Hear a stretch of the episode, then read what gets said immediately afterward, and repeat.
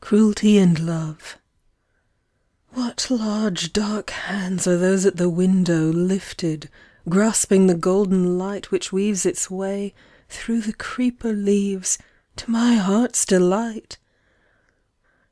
Ah, only the leaves, but in the west, in the west I see a redness come Over the evening's burning breast, 'Tis the wound of love goes home.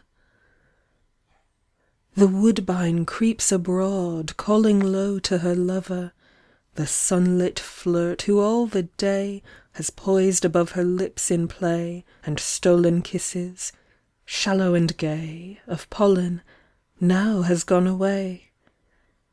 She woos the moth with her sweet, low word, And when above her his broad wings hover, Then her bright breast she will uncover, And yield her honey drop to her lover.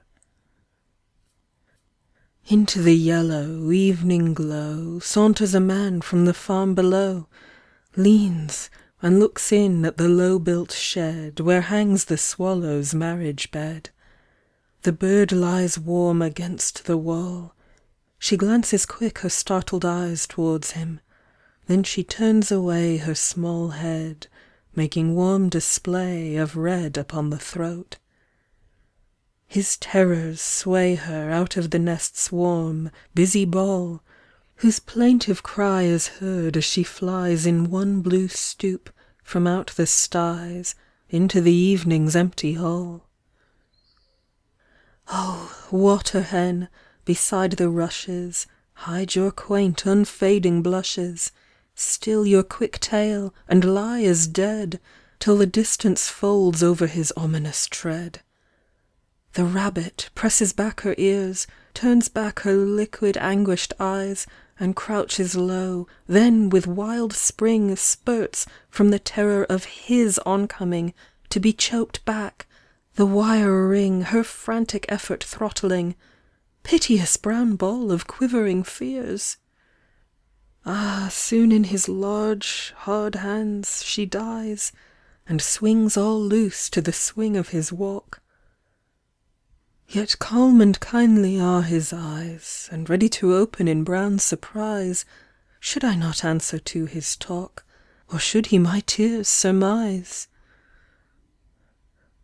I hear his hand on the latch, and rise from my chair, Watching the door open. He flashes bare His strong teeth in a smile, And flashes his eyes in a smile like triumph upon me. Then careless wise He flings the rabbit soft on the table board And comes towards me. Ah, the uplifted sword of his hand against my bosom, And oh, the broad blade of his hand That raises my face to applaud his coming. He raises up my face to him And caresses my mouth with his fingers, Which still smell grim of the rabbit's fur. God, I am caught in a snare! I know not what fine wire is round my throat, I only know I let him finger there My pulse of life, letting him nose like a stoat Who sniffs with joy before he drinks the blood. And down his mouth comes to my mouth, And down his dark bright eyes descend like a fiery hood Upon my mind.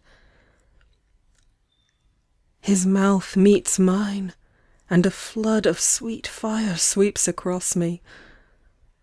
So I drown within him, die, and find death good.